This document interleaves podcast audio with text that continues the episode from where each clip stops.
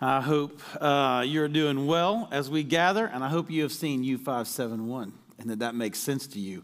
What is clear to Mr. Tyler is, is that we got to have that valve closed, um, or we're not going to have the ability to fire those torpedoes when we hit the surface. And Trigger is the only one that can get under there. He's the only one small enough. And Trigger knows in that moment, he ain't going to make it. If this boat, the people in this boat are going to live, Trigger knows this is his last few minutes on the earth. And it is a powerful, powerful story. If you haven't seen U571, I don't know how you're going to be discipled as a man. I don't understand that.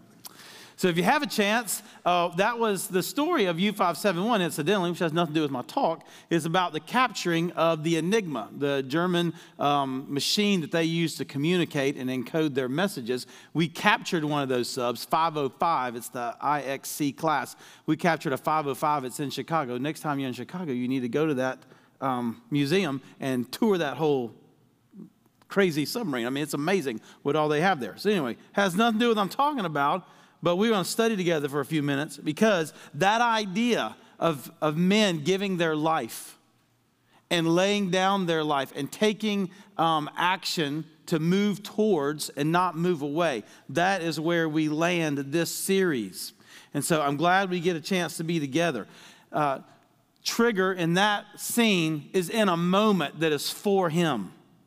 God has put you and me and all of us in a moment that is for us. Sometimes that moment is about our marriage. Sometimes that moment is about me as a single man in the world that I'm engaging. Sometimes that moment is about parenting. Sometimes that moment is about our work. Sometimes that is about our friends. Sometimes that is about a ministry opportunity that we are engaging. And so God has created these moments for us. And He wants for us to be spiritually powerful and ready and equipped for those moments. when I say powerful, I mean influential. I mean not authoritarian or, or, or overbearing, creative, insightful, winsome, emotionally available, able to connect, able to endure, able to persevere, able to articulate, able to take action. That's what he wants for us rather than what we've seen of masculinity in our culture for years that is confused and ultimately self destructive. So that's what he wants for us. Turn real quick to Ephesians chapter 2. If you have a device, you have your Bible with you. While you're turning there, let me remind you here's what, here's what we're thinking, and here's what we're working on. There's a, there's a fallen form of masculinity that we're all saddled with, and we're talking about what does it look like to engage a redeemed form of masculinity? Responsible, for the people and the situations that God brings into his life. That's what we're labeling redeemed masculinity as. Is that we are responsible for responsible for situations and people that God is bringing into our life. It's a very spiritual idea that I am aware and alert to what God is doing around me. We want to take those situations, the people we engage, the situations that are unfruitful, and we want to make them fruitful. And even cursed, situations that are cursed, and we want to we want to help redeem them and bring light and bring fruit to bear on those situations. I want to read to you our history. And the reason I'm going to do this from Ephesians 2, I'm going to read most of the verses up through 10, um, is it gives our history. And if you're not a Christian, this is not your history. Part of this is your history. This is not your total history. And if you're not a Christian, that's okay. We're going to talk about some things in just a few minutes that are real practical that can be of help to you. But what we're saying is how does a person, in this case a man, have a sustained motivation around the challenges of redeemed masculinity? How do you motivate from the inside rather than rules from the outside? How is a heart turned towards God, towards very difficult situations and even very difficult people? How is that kind of motivation sustained in a man over the long haul. And we find the answer in the history of who we are and then what God has done for us. And this is very interesting. So let me read, starting in verse 1 of Ephesians chapter 2. He goes, Once you were dead because of your disobedience and your many sins. He goes, You were dead to God. You were alive to yourself. You were alive to this world. You were alive to your sin, but you were dead to God. That brings us back to Genesis 3 when he said, If you eat from the fruit of the tree of the knowledge of good and evil, and that day you will die. And, and so he alludes back to that, draws us back to that idea. Verse 2 You used to live in sin just like the rest of the world, obeying the devil, the commander of the powers of the unseen world. He is the spirit at work in the hearts of those who refuse to obey God, because that's the world you were in. All of us used to live that way, following the passionate desires and inclinations of our sinful nature. Notice the motivation was to live for me, whatever my nature said, whatever I wanted to do, that's what I was doing. By our very nature, we were born into that way of thinking, that way of living, that way of feeling, that way of believing. By our very nature, we were subject to God's anger, just like everyone else. And so God's judgment was against us. Verse 4 But God, because we're so talented and amazing, and He wants us on, our side, on His side, He says, No, but God, who's so rich in mercy, He loved us so much that even though we were dead because of our sins, He gave us life when He raised Christ from the dead. It is only by God's grace that you have been saved. He goes, You were dead, and you didn't make you alive. God made you alive. And it's not because of what you were doing, it's because of what he was doing. And sometimes you'll hear preachers say, it's not by works that we're saved. That's not true. It is by work that you are saved. It's just not your work, it's someone else's work. It's the work that Jesus did for you. Verse 8 God saved you by his grace when you believed.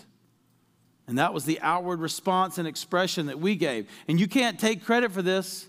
It is a gift from God. Salvation is not a reward for the good things that we have done. So none of us can boast about it. None of us stands before God and says, Well, I mean, obviously I'm here because I have this resume. I can read it to you, but I thought you might know what it already says. None of us stands before God and makes that case. Or um, leverages up on someone else and says, Well, I've been so good. I mean, the reason you have all these problems because you're so bad and I'm so good and God bless me because of all that. He goes, No, we, none of us earned it. It's by His grace, it's a free gift. Then in verse 10, he says this this is how we arrive at this moment. He goes, For we are God's masterpiece. Um, we can get the word poem from that word. It's this something that was very powerful, internal, God brought into reality and made something. His masterpiece, his poem, his creation, his workmanship that's a good word for it, his workmanship. He created us anew in Christ Jesus so we can do what's the goal? What's the goal of all that? He created us anew. Why? So we do good things. He's got good things for us to do. Here's what makes it even more interesting is that he planned those things long ago. So God has redeemed you and has a plan for you. And when we think God loves me and has a plan for me, and we think about how he wants to prosper me, I mean, maybe, but that's not really what the scriptures teach. He says, You were fallen and far away from God. He redeemed you by his grace, not by your works, so that you could work. So you are saved, redeemed, not by your work, but for good works that he planned a long time ago for you to do. So we're going to look at some categories. On the very first week, I mentioned um, some categories that we're going to talk about and of ways that we can be effective. But here's what we're doing in each one of those. And we think about what it means to be fruitful Here's what we're saying we're responsible for, and by to be responsible, we're going to move towards. And what's, what's my basic orientation? What do, I, what do I want to do? I don't want to move towards. Now, certain personalities, have certain things that they want to move towards. So if you you could look at my personality in certain situations, like, well, he's not a passive person. He moves towards this. He moves all these ways. I see he moves towards. But then there's other areas of my life that you may not see where that I shrink back from, that I hide from. I'm like, ah, I don't want to deal with that. Ew. And your personality might be the opposite of mine. So then there's some visible things I can be like, well, these pulled back from that. But there's other ways in which you engage. So we all struggle with some form of passivity that we there's areas where we just shrink back and we should be stepping forward. There's things that i know that i'm responsible for and i hate to pick up the phone and engage that. I hate to write that email. I hate to send that text. I hate to call and say hey we need to meet. We need to talk about this. Or um, this situation i know before i go into the situation i'm getting rejected I know when I sit down and say, hey, here's how we would like to help, they're going to say, no, we don't want your help. Hey, here's, here's a solution. No, I don't want your solution. I know I'm getting rejected before it ever starts, and I don't want to say, I don't, I'm not gonna, why would I waste my time doing that? And he goes, It's not about that. It's about I'm responsible for, I gotta move towards. And I got I gotta trust Jesus with this whole passivity thing. And so he's got good work for me to do. And in the moment where I don't want to move, I'm trusting Jesus. This is not about me, it's about God. I got to go down with this ship. This is what I've been called to do. And it's not going to go well for me, and it's not going to feel good. And, and, and I feel alone in this moment. Well, you know who else felt alone? Jesus felt alone. He goes to the cross, Father turns away, he gets cut off. He feels alone in those moments. He's isolated. And this, it's okay to feel that. It's, it's fine to feel that. And then this other part, what does it mean to, to depend on God? Because my instinct, especially where I'm competent, is to be self reliant. My instincts are around self reliance. If, I'm, if I feel competent or confident in that area, and so I can move forward without God. And sometimes I'm moving forward without God because I might be real talented in this area. I might be highly verbal. I might have lots of energy. I might have had a track record of success or whatever, and move forward without thinking, does God really want this for me? This is what God wants me to do. What does it look like for me to move at a pace that uh, where God can speak in? What does it mean for me to be checked and go, God, God wants to own this moment? He doesn't just want me working off my talents, off my gifts, off of uh, my passion, off of my position. I have a position where I can get what I want. Like I have a wife who's real tender. I'm a real strong man. I can push her around. It's not being, it's not being dependent on. So we want to be responsible for by moving towards and depending on. And we have a number of ways that we can do this. And so how, how your personality processes all this how you, in a moment, by yourself, traveling on the road, in a meeting, in a conversation with someone, realizes this, this is where I am in this moment. This is what I'm struggling with. I'm on this side or I'm on this side. Either way, these two things, I'm being independent of God rather than trusting in Him, being dependent on Him. That's, that's, that's something you get to carry with you for the rest of your life. You get to work through a grid. We're going to look at some examples in a minute, but those are just to help you help your imagination get started and to give you some categories. There's way more categories. There's way more things for you to process, for you to think about. So we give a handful here that we'll talk through women, family, work, your soul, ministry.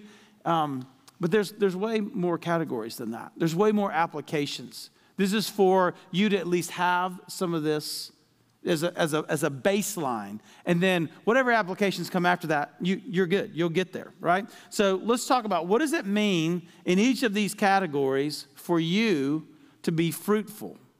To go from um, a situation or some people around you who are unfruitful to being fruitful. And we have this as an exercise that you can work through after we're done right? So you get to spend some time working with it. But let me just give you some thoughts, some things that I that I see all the time. I see in my life, I see in my friends, I see in our ministry, in our church. Um, when I think about women, what does it mean for us to engage well here? You have to account for the fact that you uh, we're all in different seasons. What is a 20 year old man dealing with versus a 40 year old man? What's a 30 year old versus a 65 year old? They're in different seasons. What is your personality? Very outspoken, very outgoing, versus this person who's introverted. Less words, maybe more thoughtful, maybe not. Your personality, your history. Was raised in the Midwest, I was raised in the Deep South. Wherever you were raised, your history, you had a dad who was disengaged. You had a dad who was overbearing. You had a mom who was overbearing. You had a mom who was disengaged. Your, where you were raised, by who you were raised, um, uh, the environment, the things that you experienced, the early failures, the early successes, all that creates a worldview, right? That kind of shapes you. And then, and then you couple that with your basic talents and abilities, couple that with your age, your season of life, and then this calling, it's right, everything is pretty unique. So, what God has for you is very much about you. So, when you think of this, a guy in his 20s, he's starting to build his life Maybe he's married, so he and his wife are learning how to connect, learning how to be together, learning how to have fun together.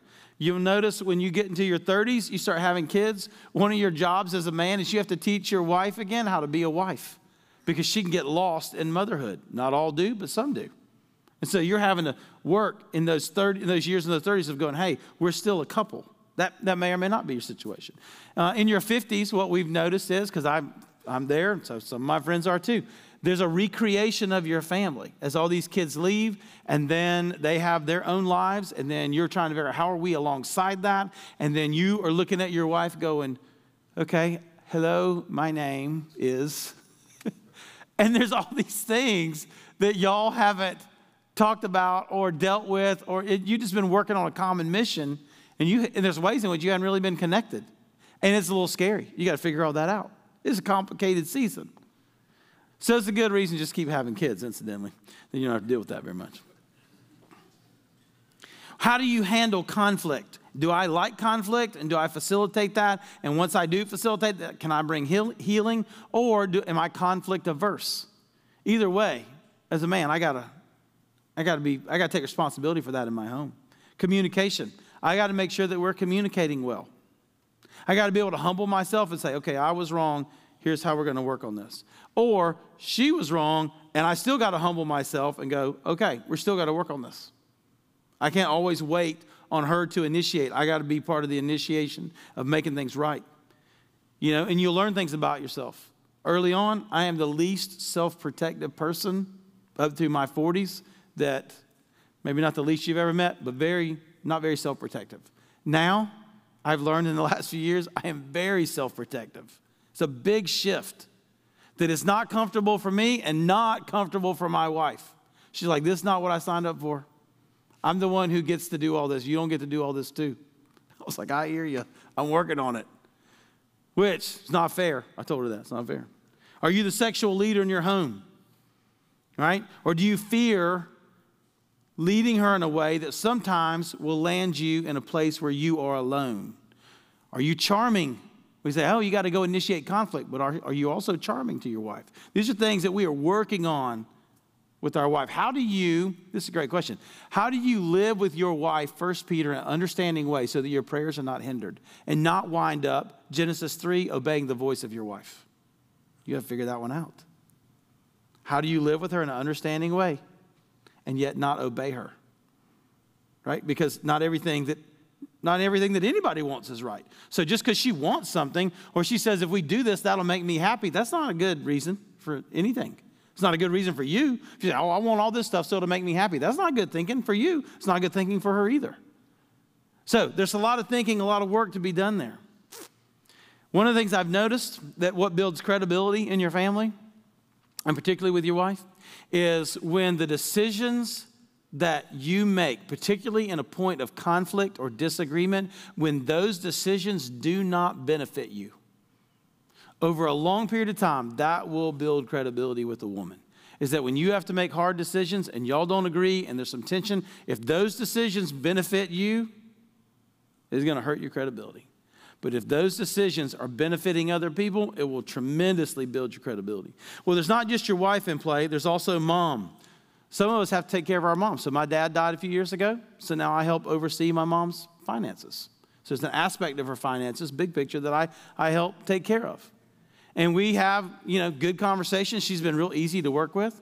But there are times when I have to say, hey, at some point, you're not going to be good at this anymore.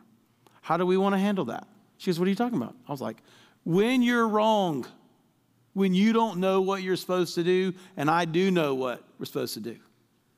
How are we going to handle that? When you have to completely trust me or one of the other siblings who are not as gracious and kind as I am, but anyway, we'll get into that later. when you have to trust your daughter or your other son more than you trust yourself. But that's part of my job is to be there to help take care of her. And single guys are like, man, I'm getting left out of this thing. You're really not. There are single women um, in your life that need something from you. Not for you to take advantage of them, not for you to get overly connected. And you go, well, she can change a tire better than I can. Well, that probably is true, right? Maybe. But still, there are things that you can do for some of the young women in your life, older women in your life, that you can help, that you can serve them, you can care for them. And sometimes they just need a male friend, they need someone they can talk to someone who can give another perspective and just be a friend to them, someone to go to dinner with, someone to hang out with. You have to be careful with all that, but there's a role for you to play as a male friend in women's lives. So, women, what about family? What does it mean to engage your family well, your children? And this is different in different seasons. I loved having two year olds where you come home and you wrestle. I would lay on the floor, and I really didn't have to do that much. I just lay on the floor, and the first two would just crawl all over me while dinner was being cooked. It lasted about an hour. They just wrestle, wrestle, wrestle, and it was incredible. And I loved that time. It was exhausting and wonderful all at the same time, and I so miss it. And then as their kids get older, as your kids get older, then things change. How you engage them, things that you do with them that are fun. You need to know as they get into the teen years, you need to know their friends. What are their friends like? One of you in this relationship has got to be on social media. It is my wife, not me. She says, You know, if, I die, you got to get on social media. I was like, Well, just need you not to die. Because then you're aware of what's going on in your child's life. You can see this is who they're connected to online. These are the things that their friends say. This is what they say. And a lot of this is really unhealthy. So you got to stay on top of that. You got to hold that off as long as you can. It is your job to lead on discipline in your family.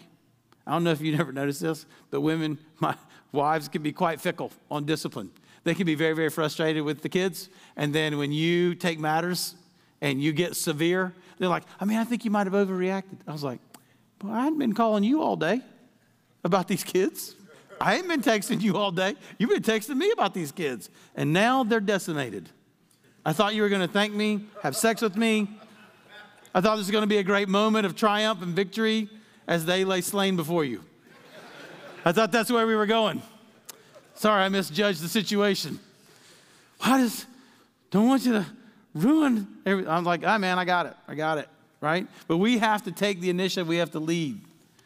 Part of that discipline is not just reactive, it's proactive. We need to teach our children the scriptures.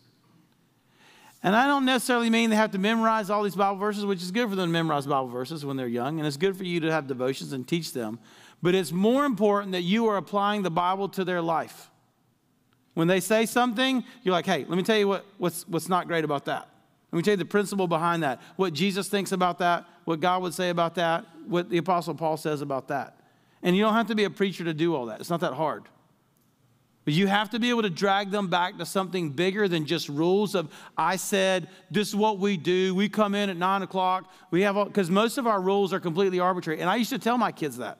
I'd be like, I understand most of these rules are totally made up. And is it important that you get the trash out on time? Not really. Is it important that you get your bed made up? Not really. But there are bigger principles of you being able to self control, you be able to self manage, you be able to handle your life. There are things that you need to be able to learn how to do that express self control that help you for the future. Because I was talking to one dude, and uh, he works his own admission. He works way too much. He's very competitive, and um, he's got some teenage girls that he's working with who are it's a good family. They're great. But he said, uh, I said, what's your what's your biggest concern about the path that you're on? He goes, my biggest concern is I'm gonna stroke out and have a heart attack, leave my family alone. I was like, oh, okay. And he goes, Why? What's, what's your biggest concern? I said, My biggest concern is, I was like, if you stroked out and died of heart attack, then you'd be a hero to them forever. You'd kind of live in immortality. It wouldn't be that bad. It'd be, it'd be bad, but it wouldn't be that bad. I was like, What would be worse is they're getting ready to be uh, 17 and 15, and you're going to be sitting at the dinner table and you can't compete. Because your head's over here in work world all the time, and you're not really that connected to them and you don't know how to contend with them and back them down and teach them what's right and wrong, and the men that they meet at school or what they see online is more compelling than you are, and you're not going to be able to compete with your own kids because you are a massive success over here and you're real powerful in this world, but when you get in their world, you're not powerful at all. I was like, that's way worse than you dying, in my opinion. He goes, I guess you've seen that before. I was like, I've seen it all too often. All too often. So we have to think about what, how do we teach and train our kids? What are we, are we teaching them to work? Are we paying for all of their college? Are they going to pay for part of it? Are they going to pay for all of it? Are we having fun times together? Are we planning vacations? Do we have insurance? Do we have a will? Are we getting our family out of debt? Are we cultivating humility in our families and in our children? I was talking to a group of men one day and I said, the key to, they said, what's the key to parenting? I said, the key to parenting is humility. And they're like, yeah, that's right. We got to be humble. I was like, no, no, no, not you. Your kids. I was like, no, you're, you're fine. I was like, your kids have to be humble. God will humble you. You don't, that'll come. That's already happening, right? Your kids, you have to cultivate a sense of humility in your kids. All right, work. Work is about, this is going to be frustrating for some of you. Get some emails. I'm ready for it. I know how to hit the delete button. Just kidding. Work is about making money. You're like, it's about glory of God. Okay. Getting dressed is about the glory of God. Everything's about the glory of God. I mean, I grant you that. We can do it. Westminster Confession, I got it. We can do that all day long. I'm, I'm, I'm granting you that. I'm, I'm, I'm conceding that point, right? I'm conceding that point. Enjoy God forever. I got all that. Glorify Him. Got it, right? I'm saying underneath that umbrella, work is about making money. And when this economy is going great, everybody in our church is making money. It's great. Glorify Jesus for my money. And as soon as the economy turns, we get start getting emails and phone calls of all these businessmen who think they've now been called into ministry. And then once the economy turns, they don't feel called to ministry anymore. Right? And then they're, they're it's amazing how once things aren't going well, I start looking for significance. And I try to tell them, I was like, returning an email in a secular job is the same as returning an email in a ministry job. It's just an email. There's not glory, Shekinah coming down on you when you do email and you're in ministry, right? Work is just not that fulfilling because of Genesis 3. It doesn't matter what the work is. So, the world is against you. If you don't work, you can't make money. If you don't make money, you'll starve. Your children will starve. Your wife will starve. You have to make money to survive. The world is against you. So, working one of the things about working, it's about making money so you can survive. It is also about growing as a disciple because the hardship of work humbles you, and then anytime there's humility, God can cause growth. So he uses work to shape us and grow us. And that's why every day, I don't know if you notice this, but every day at work is not great. There are lots of hard days at work and lots of things you're like, God, we almost so close, we almost had it. And it doesn't go well. God is using the fallen world to shape you and grow you as a disciple. God is also using your workplace as a platform for you to share the gospel.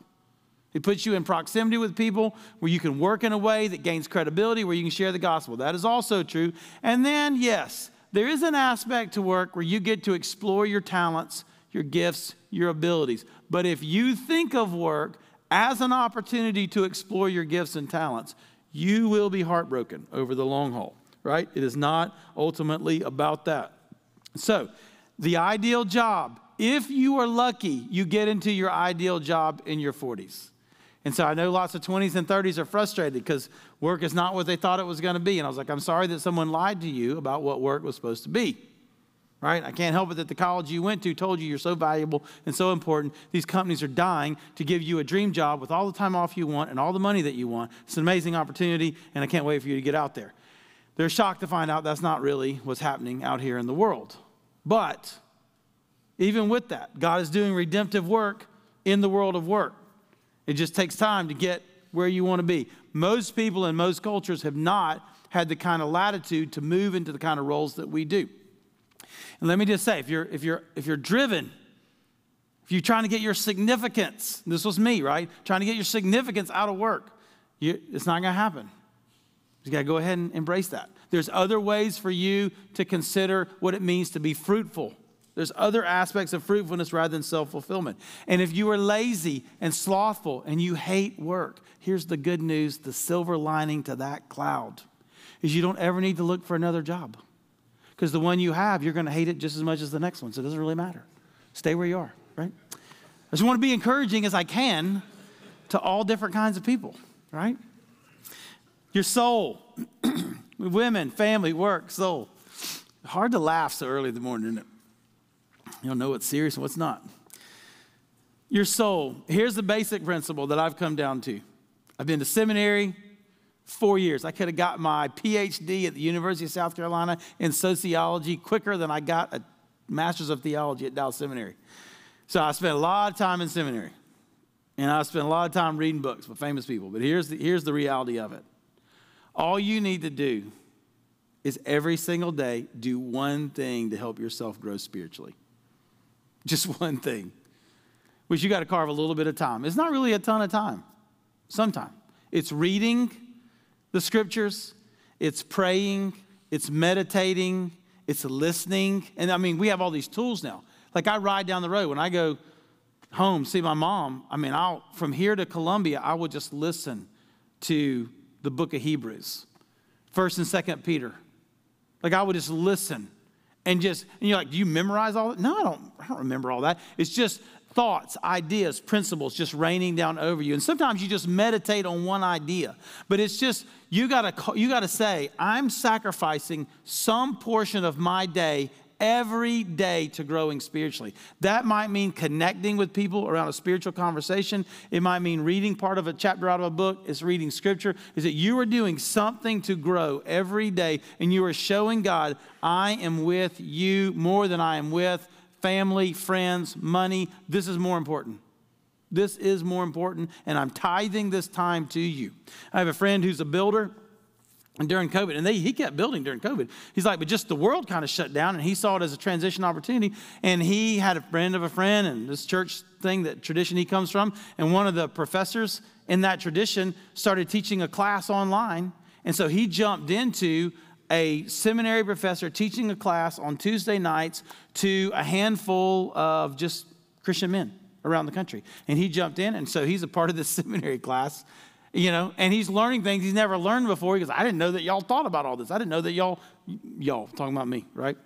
And uh, it's been a, it's been, it's just opened up new doors for him, new ways of thinking. And so it doesn't matter. I'm saying it doesn't matter. It matters what you do, but it matters more that you're doing something that you're carving out the time and the space, you're being proactive, and that you know that there is some part of every day that you are giving to your spiritual growth, to cultivating your soul. And biblical community has to be a part of that, not friends. Friends are great.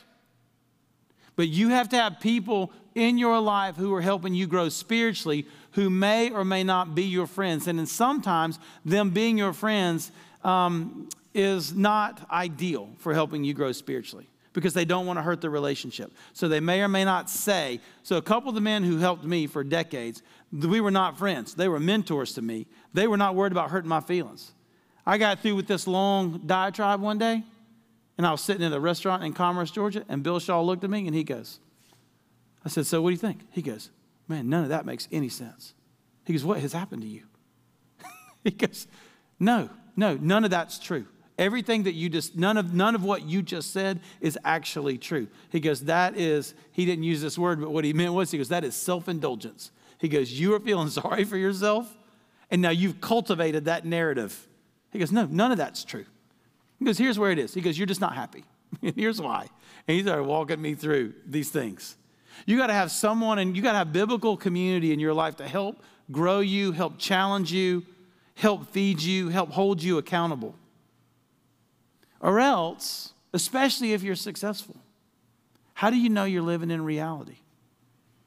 It is funny. I meet people all the time, especially people who are very successful. They don't, they are not in the reality that the rest of us are in. Or if they're super talented, they may not be living in the same reality that I'm living in and the other people are living in. But they don't have anybody powerful enough to tell them that, or anybody who's not afraid of them to tell them that, or anybody who cares enough about them to sacrifice themselves and tell them the truth and be like, hey, man, I don't. I don't think you're headed down the right road. I don't think you're headed down a good path. Something about this does not seem healthy. And, I, and here's the other question you need to ask yourself when, when I think about the condition of my soul whose authority are you under? Like, who can tell you what to do? You go, well, I mean, I'm a grown man. I'm American. No one can tell me what to do.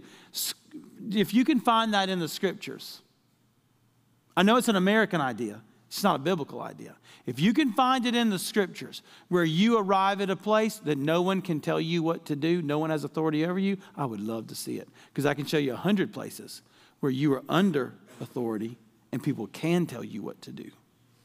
And you go, well, I, I like being told to do when I agree what to do when I agree with it. That's the opposite of authority. Like if, if you tell me what to do when I agree, well, we just agree. Where submission comes into my life is when I hear something that I don't want to do, and then I trust you or that authority more than I trust myself. And you go, well, this is the wrong path. Well, it's not ungodly, right? No one can make me do something that's ungodly, but I just don't agree with this path. Well, God, who put this person over me, has ordained this moment. So I'm going to, even though I don't agree with them, I'm going to obey God because God put this person over me. Go, that sounds authoritarian. Then you're in the wrong church. You got authoritarian wounds, you got to go somewhere else because we can't help you work through it. I'm just telling you, there's other churches can help you work through that. We cannot help you work through that. I'm just being straight up honest right now. Right? We are not being authoritarian. This is, and I'm not even talking about church issues. I'm saying you got to have some men in your life who, if they show up at your house tonight and they're like, here's what's not right with you, here's where you got to go, here's what you have to do, you need to have some men that if they told you what to do tonight, you would obey them. Because those men finish well. The men who live alone, they do not finish well and you cannot make up your mind to be in biblical community and be under biblical authority, you cannot do that in the moment. That has to be cultivated for years before the moment. Then, this last one ministry. What energy are you putting forth that's not for you, that's for other people? Paul says at the end of life, he goes, I've been poured out like a drink offering. Where are you pouring yourself out? What, what energy do you give to ministry that's not turned back to your benefit? And so I see parents that are frustrated with their kids when their kids grow up and their kids are very selfish and disconnected from them. And if you go back and look, many, many times, not always, but many times, that kind of selfishness was cultivated in the home that says, hey, we're home, we're all about having fun, we do what's best for us, we don't serve, we don't, you know. And so if you don't create a home where people learn how to serve and sacrifice from a young age, then how are you thinking they're going to learn to serve and sacrifice when they get older? And a lot of this gets done under the family time myth that we are cultivating family time. And so we are at the lake because of family time. We are traveling because of family time. We're on soccer team because of family time. And so we're doing all this stuff with family time. But family time is always something that benefits us and never calls us to sacrifice and serve for anybody else. And family time is great, but all family time cannot be used as a cover for the fact that we don't serve, we don't sacrifice, we don't put ourselves out there, we don't pour out for anybody. And so that feels good in the moment. But as your children get older and you see them take that ideology and then they start weaponizing it and using it against you. Now, I'm not saying we do it for self serving purposes, that's just a byproduct. Because we want to create a new generation of arrows that go out and have impact. God has given you gifts to use to serve and sacrifice for other people. It's the end of Ephesians chapter 2, verse 10, where he goes, God saved you for these good things that he planned out for a long time. So here's what I would say. There's a lot of guys when we get to this point, and we'll be talking about it. They got they got some ideas of things they want to go work on with their family, their wife, work, whatever, friends. And they're they, they go out and they start thinking a new way and start implementing, and then there's some failure. Right? Let me just tell you, it's very important to fail. So when you go out and you start thinking a new way and you start making decisions and you reach some failure, do not let that pop your bubble. Do not let that disillusion you. Failure is important. It is how we get from the script to reality, it is how we get from theory to actual practice, and failure makes us experts.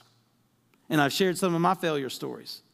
It's only when I fail that I get real clear on what the next time is going to look like.